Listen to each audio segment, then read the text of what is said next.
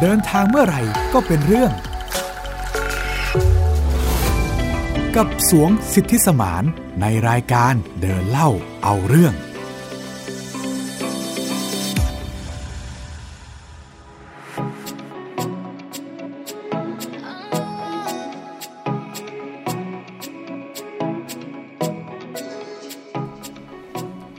สวัสดีค่ะ ต้อนรับคุณผู้ฟังทุกท่านเข้าสู่รายการเดินเล่าเอาเรื่อง พบกับหมิวอัยดาสนศรีค่ะ ครับและผมสวงสิทธิสมานนะครับ จริงๆ วันนี้เนี่ยด้วยความที่เป็นโควิดเนาะ อืม เสียงเราก็อาจจะ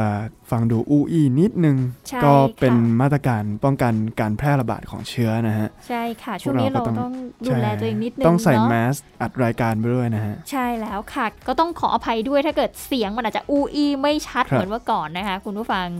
ครับผมก็จำเป็นนะฮะ ค่ะ แล้วก็คงจะต้องอู้อี้อย่างนี้ไปอีกสักอีก ระ สัก ยะหระนึ่ ยะ ง ห เล นึ่ง ย เลยนะ นะคะฮะค่ะ ครับ EP นี้เนี่ยจะเอาเรื่องข้อสังเกตเก่าๆ จากการเดินทางท่องเที่ยว แล้วก็การได้แลกเปลี่ยนพูดคุยกับผู้มีประสบการณ์ต ค่ะ ่างๆนะฮะไม่ว่าจะเป็นคนที่เป็นเพื่อนผมที่เรียนอยู่ที่จีน หรือว่าจะเป็นตัวผมเองที่ได้ไปพูดคุยกับชาวยุโรป ในเวลาที่ผมไปเที่ยวที่ประเทศยุโรปอะนะฮะเป็นหัวข้อที่สมควรแก่การนำมาพูดคุยแลกเปลี่ยน แล้วก็นำมาคิดต่อนะฮะ เป็นเรื่องใกล้ตัวของพวก ถูก เรา ต้องครับ เชื่อว่าทุกวันนี้ทุกคนเนี่ยน่าจะใช้ในชีวิตประจำวันนี้ ใช่ เยอะมากพอสมควร แต่ว่าอาจจะมองข้ามไปนะฮะ ค่ะ เรื่องการมีอยู่ของกล้องถ่ายรูปมันเปลี่ยนชีวิตของพวกเราอย่างไรบ้าง อื นะฮะ มโห แค่มีกล้องถ่ายรูปนี่มันสามารถเปลี่ยนชีวิตคนได้ขนาดนั้นเลยเหรอค่ะ ก็เปลี่ยนได้นะฮะ อ่า ผมมองว่าเปลี่ยนได้นะ เพราะว่าเอาอย่างใกล้ตัวที่สุดเลยเนี่ย คือทุกวันนี้เมื่อปีที่แล้วเองเนาะ ค่ะ TikTok นี่บูมมาก อืม มีดาว TikTok เกิดขึ้นมากมายนะฮะ ค่ะ คนที่ทำคอนเทนต์ทำคลิปที่เจ๋งๆ น่าสนใจเนี่ย ก็จะมีผู้ติดตามมากขึ้น อืม ทั้งในช่องทางโซเชียลมีเดียอื่นๆ ซึ่งถามว่ามันเปลี่ยนชีวิตแค่ไหนเนี่ย บางคนนี่ถึงกับเปลี่ยนจริง ๆ นะ ใช่ คือจากที่เป็นคนธรรมดาคนหนึ่งแต่ว่าสร้างคอนเทนต์ขึ้นมาจากกล้องถ่ายรูปเนี่ย ค่ะ ซึ่งมีอยู่ในโทรศัพท์อยู่แล้วเนี่ยทุกเครื่อง ก็ทำให้มีผู้ติดตามเข้ามา แล้วก็มีคนสนับสนุนเนาะ ใช่ มีสปอนเซอร์ ซึ่งมันอาจจะไม่ถึงขั้นที่พูดว่าเปลี่ยนชีวิตแบบพลิกหน้ามือเป็นหลังมือ แต่มันมันเป็นการพัฒนาชีวิตขึ้นในระดับหนึ่ง แต่ในขณะที่อีกในแง่หนึ่งนะฮะ ค่ะ คืออาจจะเป็นดาบสองคมเนาะ อืม ที่ภาพถ่ายรูปเนี่ยอาจจะบ่อนทำลายชื่อเสียง ค่ะ หรือว่าเกียรติยศที่เราสั่งสมมา จากการที่เราทำอะไรไม่ดีเอาไว้ แล้วมีภาพเนี่ยเก็บเอาไว้ได้ ค่ะ ก็อาจจะเป็นสิ่งที่ทำให้การงานของเราเนี่ยถึงกับจบลงไปได้เลยทีเดียว ค่ะ ยกตัวอย่างเช่นดารา ถ้าหากว่ามีคลิปหลุดขึ้นมาเนี่ยหรือว่าลั่นลงใน โซเชียลมีเดี โซเชียล มีเดียไปเนี่ย ก็เสียหายเยอะ เสี พอย หาย สมควรนะ มันก็ส่งผลต่อการงานด้วยนะฮะ ใช่ค่ะ คุณผู้ฟังอาจจะสงสัยฮะว่าทำไมผมถึงนำท็อปิกนี้มาพูดนะฮะ ค่ะ คือถ้าหากว่าประเด็นนี้เนี่ยนำมาพูดใน 2 สถานการณ์ คือมีกล้องกับไม่มีกล้องเนี่ย มันก็จะเป็น 2 สถานการณ์ที่แตกต่างกันโดยสิ้นเชิงเนาะ ผลลัพธ์ที่ออกมาเนาะ ใช่ครับ ค่ะ วันนี้สวงชวนตั้งคำถามแบบนี้แล้ว ก็เลยอยากจะให้ยกตัวอย่างให้ฟังหน่อยได้ไหมคะว่าอ่ะเนี่ยเราเห็นละหนึ่งตัวอย่างที่บอกว่าหนึ่งภาพที่ทำให้คนอื่นได้เห็นเนี่ย มันเปลี่ยนชีวิตคนคนหนึ่งได้ ในขณะที่กล้องถ่ายรูปในมุมมองของสวงเนี่ยมันสามารถเปลี่ยนแปลงชีวิตคนเราหรือว่าเปลี่ยนแปลงโลกใบนี้ยังไงได้บ้าง ครับก็วันนี้ก็มีเรื่องมาเล่าสักเล็กน้อยนะฮะก็เป็นเรื่องที่ผมมองว่าน่าสนใจแล้วก็น่ายังไม่ค่อยมีคนพูดถึงสักเท่าไหร่นักในประเทศไทยนะครับ ค่ะ ก็เป็นเรื่องที่ผมได้มีโอกาสไปเที่ยวในยุโรป จริง ๆ ผมได้ไปบ่อยครั้งเลยครับ แล้วก็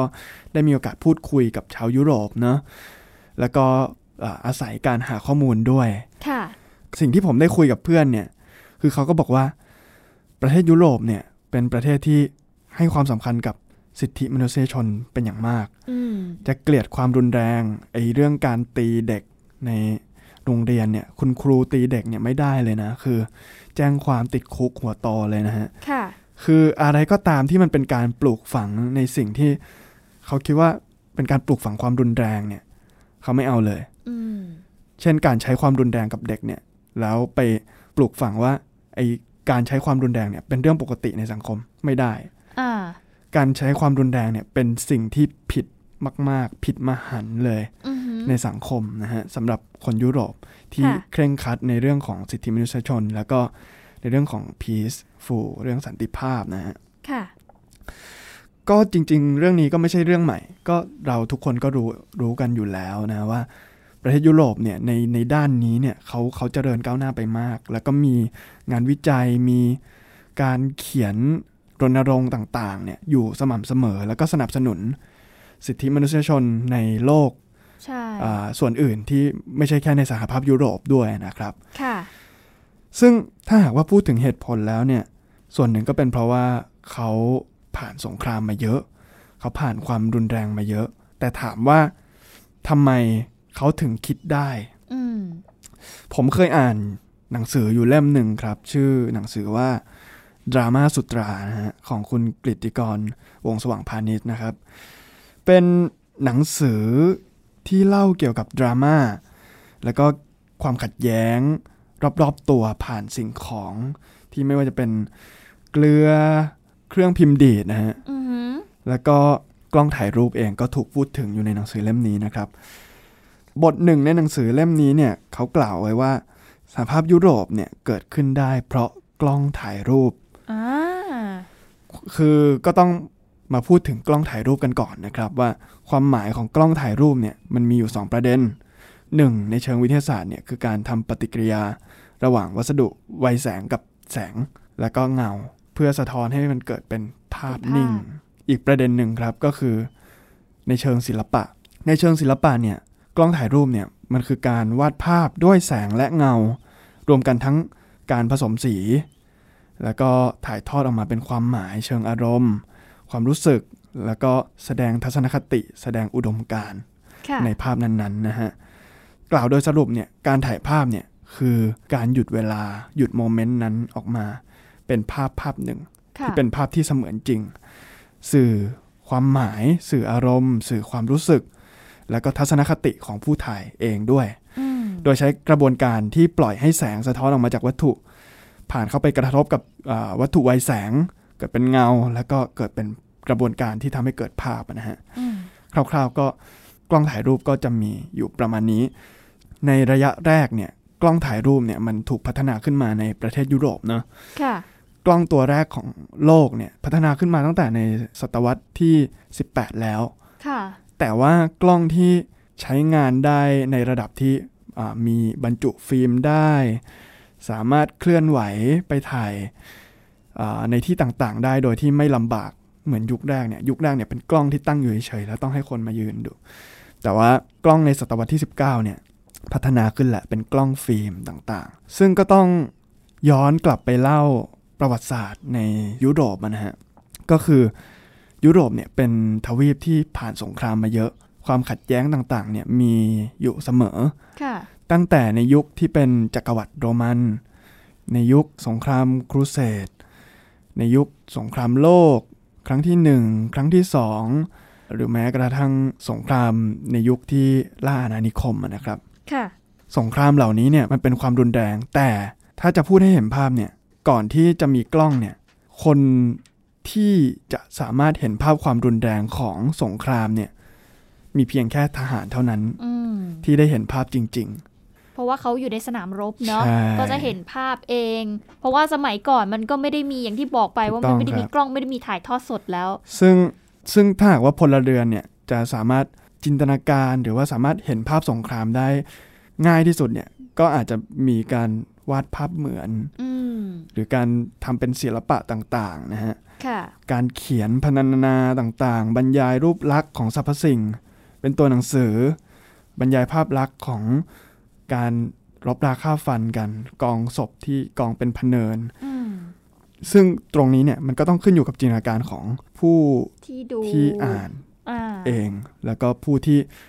อ่าตีความภาพวาดเหล่านั้นนะฮะ ค่ะ ว่าจะสามารถจินตนาการได้เหมือนจริงสักแค่ไหน แต่พอมันมีกล้องถ่ายรูปแล้วเนี่ย กล้องเนี่ย มันได้มีโอกาสไป ถ่ายในสถพื้นที่ที่เป็นสงครามเนาะ อืม ได้ถ่ายภาพจริง ได้ถ่ายภาพกองศพ ได้ถ่ายภาพ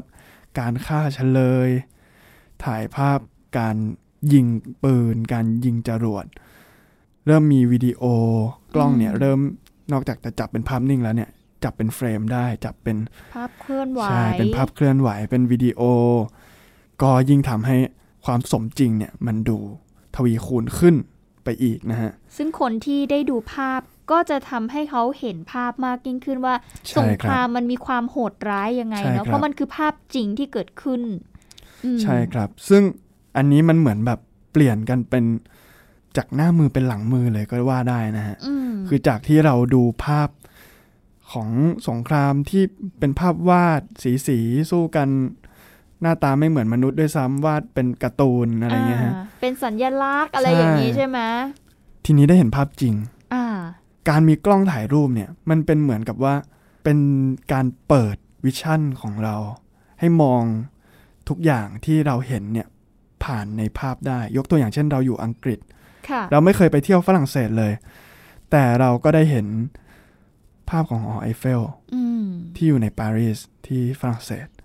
ผ่านภาพถ่ายผ่านหนังสือพิมพ์ หรืออะไรก็ว่าไป สามารถเห็นภาพของหอเอ็นเมืองปิซาที่ อืม อิตาลีได้ โดยที่ไม่ต้องไปเอง ค่ะ เนี่ยฮะอำนาจของกล้องถ่ายรูป ซึ่งมันก็ทำให้คนธรรมดาสามารถเห็นภาพสงครามได้ อืม และนี่ก็เป็นที่มาของความเกรงกลัวต่อความโหดร้ายของสงคราม อืม เป็นเหตุให้คนยุโรปเนี่ยค่อนข้างเคร่งครัดกับสิทธิมนุษยชน ก็คือจะมีความแบบต่อต้านความรุนแรงนะฮะ ค่ะ จะเกลียดการใช้ความรุนแรงเป็นอย่างมาก เพราะว่าครั้งหนึ่งเนี่ยมีคนจากประเทศเยอรมันก็คือฮิตเลอร์ อืม ที่ใช้ความรุนแรงในการสังหารคนในทวีปยุโรปเนี่ยไปตั้งกี่ล้านนะฮะ ค่ะ เฉพาะยิวเพียวๆก็ 6 ล้านแล้ว อ่า คืออะไรก็ตามที่มันสร้างความเกลียดชังขนาดนั้นเนี่ยจะต้องไม่มี อืม ในยุโรป คือมันรับไม่ได้ เพราะด้วยความที่ผลกระทบของสงครามโลกครั้งที่สองเนี่ยมันสร้างความเสียหายในทวีปยุโรป เยอะมากจริง ๆ เศรษฐกิจก็ถดถอยอาความเป็นมหาอำนาจอันดับหนึ่งของโลกเนี่ยก็ถูกชิงไปที่อเมริกา อืม กันนั้นแล้วก็ยังมีภาพของความน่าสะภาพที่น่าสะเทือนใจอะต่างๆของสงครามเนี่ย ค่ะ มาให้ได้เห็นอีก ก็เป็นที่มาที่ทำให้คนยุโรปเนี่ยเกลียดสงคราม แล้วก็เกลียดความรุนแรง อืม เมื่อเป็นอย่างนี้แล้วเนี่ยมันก็เริ่มมีอุดมการณ์ที่ คือเหมือนกับว่าเป็นการลดทอนความเป็นชาตินิยมของชาวยุโรปลง ค่ะ เพราะว่าเขามองว่าการเป็นชาตินิยมเนี่ยมันจะทำให้เกิดความขัดแย้ง การรักชาติตัวเองมากๆเนี่ยจะทำให้ตัวเองเกลียดชนชาติอื่น ก็เลยเกิดการรวมตัวกัน การอ่าสร้างสหภาพยุโรปขึ้นมาก่อตั้งขึ้นมา ให้ใช้วีซ่าเชงเก้นอันเดียวเนี่ยสามารถไปทวีปยุโรปได้เกือบทั้งทวีปนะฮะ ค่ะ มันก็เป็นสิ่งหนึ่งที่เป็นผลมาจากการที่เคยแตกแยกมาก่อน อืม แล้วได้เห็นภาพของความแตกแยกนั้นผ่านภาพถ่าย อ่า แล้วจึงเกิดความตระหนักรู้ว่าสิ่งเหล่านี้เนี่ยมันน่ากลัว และไม่ควรที่จะเกิดขึ้นอีกต่อไปแล้ว อืม ก็เลยมาร่วมมือมาจับมือกันดีกว่า มาเป็นพันธมิตรกัน แล้วก็อยู่ร่วมกันอย่างสันติสุขเถอะ อ่า เกิดเป็นสหภาพยุโรป ในปัจจุบัน ทุกวันนี้ อ่า ซึ่งอ่ะผมอาจจะพูดง่ายเกินไปนะฮะว่า ว่าสหภาพยุโรปเนี่ยมันเกิดขึ้นจากกล้องถ่ายภาพโดยตรงเลย แต่ว่าจริง ๆ มันมันอาจจะไม่ได้ง่ายขนาดนั้น ค่ะ มันเป็นเรื่องของความโหดร้ายในส่วนอื่น ๆด้วย แต่ว่าก็ต้องยอมรับว่ากล้องถ่ากล้องถ่ายภาพเนี่ยมีส่วนที่ทำให้คนเนี่ยสามารถตระหนักได้ถึงความรุนแรงของสงคราม อืม มันส่งผลมากนะฮะ ค่ะ กับการที่เห็นภาพกับไม่เห็นภาพเนี่ยต่างกันโดยสิ้นเชิง ใช่ ครับ นะคะ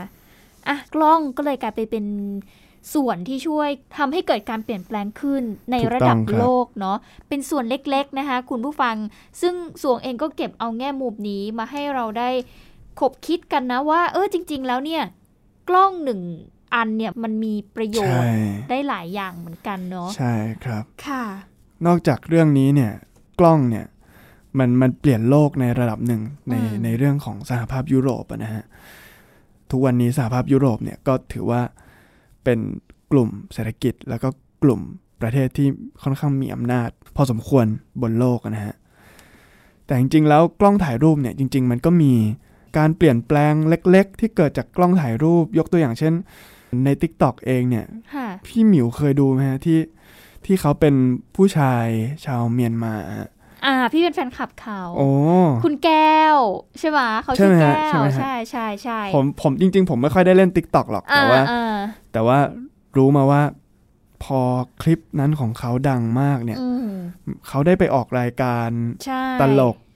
ได้ไปเอ่อเป็นแขกรับเชิญในรายการโน้นนี้นั้นนะฮะ อือหือ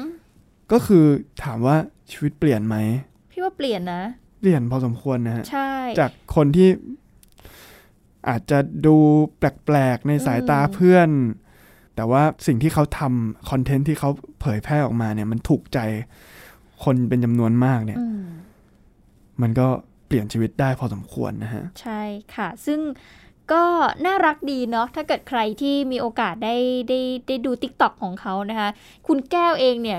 นอกจากจะได้ออกรายการทีวี แล้วเขาก็เหมือนคุณภาพชีวิตเขาก็ดีขึ้น เพราะว่าหน้าที่การงานต่าง อืม ๆ มันไม่ใช่ อืม แค่รับจ้างเป็น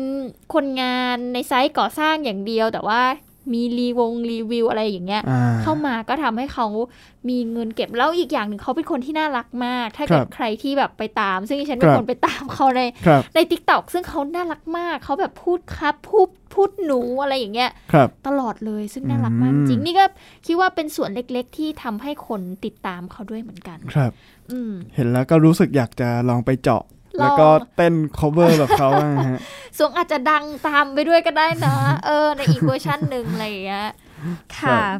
อีกอย่างหนึ่งนอกเหนือจากวิถีชีวิตของคนธรรมดาแล้วในแง่มุมของนักสื่อสารมวลชนเองเนาะอย่างนัก ครับ ข่าวหรือ อย่างพี่หมิวอยู่ในแวดวงนี้เราก็จะเห็นว่าภาพถ่ายมันมันมีอิทธิพล แล้วก็ จริง ทำให้ ครับ เกิดการเปลี่ยนแปลงจริง ๆ นะคะ อย่างทีมผู้สื่อข่าวจากเพื่อนสำนักข่าวอื่น ๆ อะไรอย่างเงี้ยค่ะที่เขา ครับ มีภาพถ่ายเกี่ยวกับหลุมบ่อต่างๆ ที่เกิดขึ้นในพื้นที่ต่างๆ หรือความยากลำบากในแต่ละพื้นที่แล้วก็ถ่ายออกมาหรือ หรือแม้แต่คนทั่วไปเองก็ตามอะนะคะ ที่ ครับ ถ่ายภาพแล้วโพสต์ลงในโซเชียลมีเดียว่า ตรงนี้มันเป็นปัญหาจริง ๆ วันต่อมาเนี่ยเกิดการเปลี่ยนแปลงจ ครับ ริงๆนะมันทำให้หลาย ๆ หน่วยงานเนี่ยเห็นถึงปัญหาแล้วเขาสามารถลงพื้นที่ไปแก้ไขปัญหาได้ ครับ ซึ่งซึ่งอันเนี้ยพี่มองว่ามันเป็นข้อดีของการที่เรามีมือถือ เรามีกล้องถ่ายภาพที่มันสามารถที่จะบอกต่อ ครับ เรื่องราวต่างๆ เหล่านี้ ใช่ครับ อ่า ถ้าหากว่าไม่มีกล้องถ่ายรูปเนี่ย พี่หมิวคิดว่าเป็นไงบ้างฮะ พี่คิดว่าในยุคนี้เนาะ ครั ถ้า บ พูดถึงในยุคนี้ ครั พี่ บ ว่ามันอาจจะใช้ชีวิตยากขึ้น อื แล้วมันสื่อสารกันยากขึ้น ครับ อืม บางทีนะเราคิดถึงคิดถึงแม่คิดถึงพ่อผมอยู่เซี่ยงไฮ้เนี่ย อ่า บางทีก็แค่หยิบรูปขึ้นมาดูมันก็ แฮปปี้ ช่วยได้ใน แล้วเนอะระดับหนึ่งแล้ว แต่ว่า ถ้าหากว่าลองจินตนาการว่าไม่มีเนี่ยโอ้เราไปอยู่เซี่ยงไฮ้นานๆเนี่ย ผมก็ไม่แน่ใจว่ามันจะมีโอกาสไหมที่แบบสมองผมจะลืม อ่า ลืมลืมหน้าตาเพื่อน ลืมหน้าตาญาติมิตรสหายต่างๆ ที่ ใช่ อยู่ที่กรุงเทพหรือเปล่าอะนะฮะ อืม มันก็ส่งรูปหากันไม่ได้นะครับ ถ้าไม่มีกล้องในวันนั้น ไม่มีเทคโนโลยีนี้ในวันนั้น ก็จะไม่มีภาพยนตร์ ใช่ ไม่มีหนัง อืม ให้เราดูในวันนี้ ไม่มีละคร ไม่มี YouTube อ่า ไม่มี IG ไม่มี อ่า TikTok ถ้าหากว่าจะดูอะไรก็ต้องไปละครเวที โอ้ ไป ไปดูอะไรที่มันเป็นการแสดงสดอย่างเดียว ใช่ การร้องเพลงในการฟังเพลงเนี่ยก็เปิด YouTube เข้าฟังไม่ได้ ก็ต้องไปฟังในร้านอาหารหรือว่าร้านบันเทิงต่างๆนะฮะที่เขามีการเล่นดนตรี ใช่ ซึ่งดนตรีก็เป็นดนตรีที่ถูกจำกัด เฉพาะคนในพื้นที่นั้นที่นิยม อืม ก็อ่ะก็จะไม่มีโอกาสได้ฟังดนตรีหรือได้เห็นภาพดนตรีแบบอื่น ๆ ในพื้นที่อื่นๆนะฮะ ค่ะ จะว่าไปแล้วก็ต้องขอบคุณเทคโนโลยีด้วยเนาะ ขอบคุณนวัตกรรมที่มันมีกล้องขึ้นมาให้เราได้ใช้กัน และได้รู้จักกัน แล้วก็ ถูกต้องครับ เทคโนโลยีที่มันสามารถส่งผ่านข้อมูลต่างๆทำให้เราเนี่ย มันมีมุมมองที่กว้างมากขึ้น ถูกต้องครั แล้ บ วก็อยู่ใกล้กันมากขึ้นนั่นเองนะคะ ครับ แต่ว่าแต่ว่าจะขอบคุณอย่างเดียวก็ไม่ได้ เพราะ อ่า ว่าจริง ๆ แล้วกล้องถ่ายรูปเนี่ยจริง ๆ มันก็มี อืม มีข้อเสียอยู่พอสมควรนะฮะ ค่ะ คือถ้าไม่มีกล้องถ่ายภาพเนี่ย อ่ะ การแอบถ่ายอย่างเงี้ย การใช้ภาพหลุดอนาจารการเล่นแอบถ่ายแล้วก็เอาไปปล่อยเพื่ออ ม จุดประสงค์ในการโจมตี คู่แข่งทางธุรกิจ การตัดต่อภาพปลอม การนำภาพมาใช้สื่ออารมณ์แบบผิด ค่ะ ๆ แล้วก็รวมถึงความไม่เป็นส่วนตัวต่างๆ ในปัจจุบันที่เราก็ไม่รู้ว่า ทุกวันนี้เนี่ย กล้องวงจรปิดหรือว่ากล้องมือถือหรือว่ากล้องอื่นๆที่ที่มันอยู่รอบตัวเราเนี่ย มันเก็บข้อมูลเราไปมากแค่ไหนนะฮะ ค่ะ ก็จริง ๆ ก็ถือว่าเป็นข้อเสียนะมีตัวอย่างหนึ่งที่ผมสามารถยกมาได้เลยก็คืออามีรุ่นน้องของเพื่อนเนี่ย เพื่อนผมเล่าให้ฟังว่า เขาถูกทักเฟซไป อืม ว่าอยากติดต่องานเป็นโมเดล ช่วยส่งภาพมาให้หน่อย โปรไฟล์ โปร ของ ไฟ ตัว ล์ เองอย่างเงี้ยเหรอ ใช่ครับ ค่ะ และด้วยความที่คนสมัยนี้เนี่ย มันมีกรณีตัวอย่างให้เห็น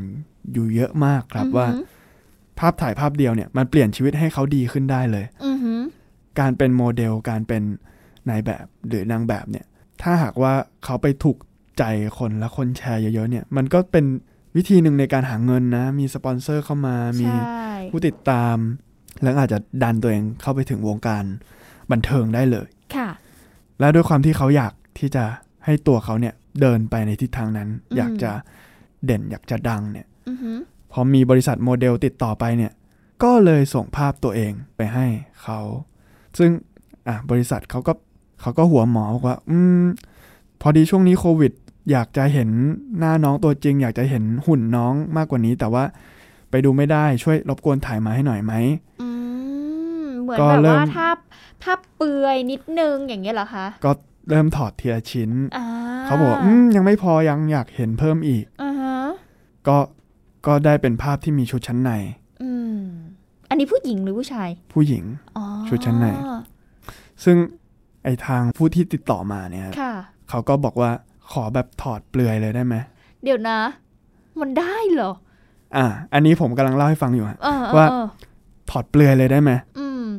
เขาบอกว่าไม่ได้มันเกินไปแล้ว อืม ถ้าจะไม่ถอดเปลือยเนี่ย งั้นเดี๋ยวส่งภาพที่มีชุดชั้นในเนี่ย ปล่อยลงเน็ตเลยนะ ปล่อยลง ามา เฟซ ขู่ เอามาขู่ เออ แล้วด้วยความที่ไม่อยากให้คนอื่นเห็นเนี่ย ก็ส่งไปเหรอ ก็ส่งไปครับ โอ้ตายลูกเอ๋ย ส่งไปไม่พอเขายังขอเป็นแบบวิดีโอ เอาเป็นภาพการทำกิจกรรมทางเพศ อ่า ซึ่งก็จำใจที่จะต้องส่งไป เพราะว่า แล้วมันยิ่งไม่มัดตัวเองเข้าไปใหญ่เหรอเนี่ย เพราะว่าตอนแรกเนี่ย อ่ะมันมีแค่ภาพชุดชั้นในเนี่ย อืม กลัวว่ามันจะขู่ว่าเอาชุดชั้นในเนี่ยไป ไป ปล่อ ป ย ล่อย แต่กลายเป็นว่าตอนนี้มีทุกอย่างแล้ว นั่นน่ะสิ คือถ้าไม่ส่งตอนเนี้ยอุ้ยคลิปว่อนคลิปที่แบบที่หวือหวากว่านั้นเนี่ยจะว่อนไปอีก ค่ะ ซึ่งถามว่าไอ้บริษัทโมเดลนั้นน่ะไม่ใช่บริษัทโมเดลด้วยซ้ำเป็นมิจฉาชีพ เป็นหลอกลวงอืม แล้วเขาก็เอารูปพวกนี้เนี่ยไปขาย อ่าฮะ อยู่ในกลุ่มลับในไลน์ อืม นะฮะ อืม เช่นในไลน์ก็คือ เขาจะมี เราก็ต้องมีกลุ่ม อืม ที่เราจะต้องจ่ายจ่ายเงิน 500 บาท เพื่อเป็นสมาชิกในกลุ่มนี้ มีรูปหลุดส่งมาให้ทุกๆวัน ทุกๆ กี่ชั่วโมงก็ว่าไปมีคลิปมีคลิปสัปดาห์ละกี่คลิป อ่า ซึ่งถามว่าเขาเอารูปเอาคลิปมาจากไหน ก็ด้วยการหลอกลวง อืม ด้วยวิธีนี้ อืม แล้วน้องคนนี้มีวิธีการจัดการยังไงบ้างคะ หลังจากนั้น จริงๆ ผมว่ามันต้องไม่ให้มันบานปลายนะฮะ ค่ะ ก็สุดท้ายก็ก็ภาพหลุดครับ ก็ อืม ก็มีคนที่เป็นเพื่อนๆใน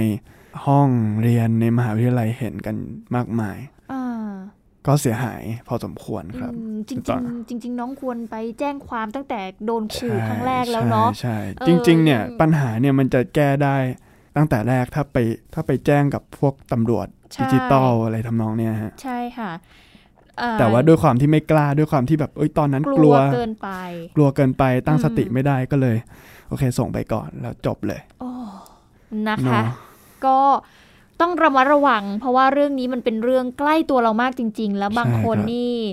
ไม่ทันเนาะไม่ทันเล่ห์เหลี่ยมจริง ๆ ใช่ แล้วก็ ครับ กล้องถ่ายรูปเอยอะไรเอยเนี่ยเราต้องใช้กันอย่างระมัดระวัง เพราะบางทีเนี่ยแอปพลิเคชงแอปพลิเคชันที่เราใช้ใช้อยู่ให้ถ่ายรูป ครับ หน้าตัวเองไปลองสแกนดูดิว่าเหมือนใครคนไหนอะไร โอ้ย เงี้ย อันนี้ก็ต้องระมัดระวัง เพราะว่า ต้ ก็ องครับ เห็นอยู่เหมือ ข้อน กัน มูล เนาะ ความเป็นส่วนตัวฮะ ใช่นะคะ อืม เรื่องการแอบถ่ายนี่ผมแบบเคยเจอกับตัวเลย อ่า ก็อยู่อยู่ในห้องน้ำแล้วแบบมีคนเอามือถือ ยื่นเข้ามา โอ้ ในในข้างข้างบนนะฮะ ตรง อ่า ห้องน้ำที่มันจะมีไม่ไม่ไม่ มันไม่ไม่กั้น ใช่ ใช่ มั ไหม มันจะสูงแต่ว่ามันไม่กั้นหมด อ่า แล้วเอามือถือลงมาถ่ายโชคดีที่ ที่ไม่น่าจะได้อะไรไปอะฮะ อ่า แล้วแล้วคุณทำยังไง ผมตอนนั้นก็ตะโกนตะโกนด่าเขาไปครับ อ่า เพื่อนผมที่เป็นคนเกาหลีเนี่ยเล่าให้ฟังว่าในในเกาหลีเนี่ยมีแบบพวกสต็อกเกอร์ พวกแอบถ่ายอย่างเงี้ยเยอะเยอะมาก อือหือ การแก้ปัญหาของเขาก็คือเวลาการถ่ายรูปอะฮะเขาก็จะต้องให้มันมีเสียงตลอดเวลา า คือไม่ว่าจะถ่ายกี่กี่ภาพเนี่ยมันก็ต้องมีคำว่าแชะแชะแชะมันต้องมีการแชะทุกครั้ง อืม คือไม่มีแชะเนี่ยก็จะผิดกฎหมาย โทรศัพท์เครื่องนั้นก็จะผิดกฎหมาย อ้าวเหรอ ไปเลย ใช่ ก็คือต้อง โอ้ ต้องแชะเท่านั้น ค่ะ เพราะฉะนั้นเนี่ยแชะเสียงดังด้วยนะ อืม ผมก็งงว่า เอ้ย คนเกาหลีเวลาถ่ายรูป ถ่ายรูปบทเรียน ถ่ายรูปกระดานที่เอ่อเราซื้อสอนเนี่ยทำไมเขาต้องเปิดแชะตลอดเวลาด้วยเนี่ยอย่างผมเนี่ยปิดแชะไว้ จะได้ไม่รำคาญคนอื่น ค่ะ ก็เป็นเหตุผลว่า คือเขาซื้อโทรศัพท์ที่เกาหลีแล้วที่เกาหลีมันต้องเป็นอย่างนั้น ก็คือเขามีระบบอัตโนมัติเลยว่าแบบไม่ไม่ห้ามมีปิดเสียง ใช่ ถ้าปิด อืม เพื่อที่จะเป็นความสบายใจของทุกคนในสังคม อืม ว่าเมื่อมีคำว่าแชะ จะได้หันไป อือหือ มองว่า โอเค เขาแชะอะไรอยู่ อ่า เขาแชะในสิ่งที่ที่ถูกต้องไหม ค่ะ ถ้าเขากำลังแชะในสิ่งที่ผิดอยู่เนี่ย ก็รู้กัน อ่า ก็เป็นการป้องกันในระดับหนึ่งอะนะฮะ อืม คือด้วยความที่เทคโนโลยีเนี่ยมันมีจำกัดอ่ามันมีทั้งข้อดีทั้งข้อเสีย มันสร้างในสิ่งที่ดีอย่างสหภาพยุโรปขึ้นมาได้ มันสร้างคนอย่างพี่แก้วให้ให้โด่งดังขึ้นมาได้ แต่ในขณะเดียวกันมันก็ทำลายคนหลายคนเหมือนกัน ค่ะ มันทำลายรุ่นน้องของเพื่อนผม มันทำลายอ่าแม้กระทั่งอ่าบุคคลระดับ VVIP ที่ถูกทำลายชื่อเสียงอะนะฮะ มันมีทั้งแง่ดีแล้วก็แง่ร้าย อืม ซึ่งมันก็ต้องมีวิธีในการรับมือกับ เอ๊ะเอ๊ะมันจะทำยังไงถ้าหากว่ามีการแอบถ่าย เอ๊ะมันจะทำไงถ้าหากเกิดการหลอกลวงทางโซเชียล มีการภาพหลุดภาพอะไรอย่างนี้ก็ต้องมีมาตรการ มีกฎหมาย แล้วก็มีนวัตกรรมเข้ามา แก้ไขปัญหาแล้วก็รองรับในส่วนนี้นะครับ ค่ะ ก็สำหรับ EP นี้เนี่ยได้แลกเปลี่ยนมุมมองเกี่ยวกับกล้องถ่ายรูปไปมากพอสมควรนะฮะ ค่ะ จริงๆ ก็คุณผู้ฟังเนี่ย ถ้าสมมุติมีเรื่องราวเกี่ยวกับกล้องถ่ายรูปเนี่ย ก็สามารถนำไปคิดกันต่อได้ แล้วก็อาจจะลองคอมเมนต์มาทางเพจของ Thai PBS Podcast ดูก็ได้ครับว่า ค่ะ เอ๊ะมันเป็นยังไงเนี่ยน่ามันก็น่าสนใจเหมือนกันนะครับ ค่ะเอาละค่ะ วันนี้หมดเวลาของรายการแล้วค่ะ ติดตามกันได้ใหม่สัปดาห์หน้า พวกเราสองคนลาไปก่อน สวัสดีค่ะ สวัสดีครับ ติดตามรายการได้ที่ www.thaipbspodcast.com แอปพลิเคชัน Thai PBS Podcast หรือฟังผ่านแอปพลิเคชัน Podcast ของ iOS Google Podcast Android Podbean SoundCloud และ Spotify ติดตามความเคลื่อนไหวของรายการและแสดงความคิดเห็น โดยกดถูกใจ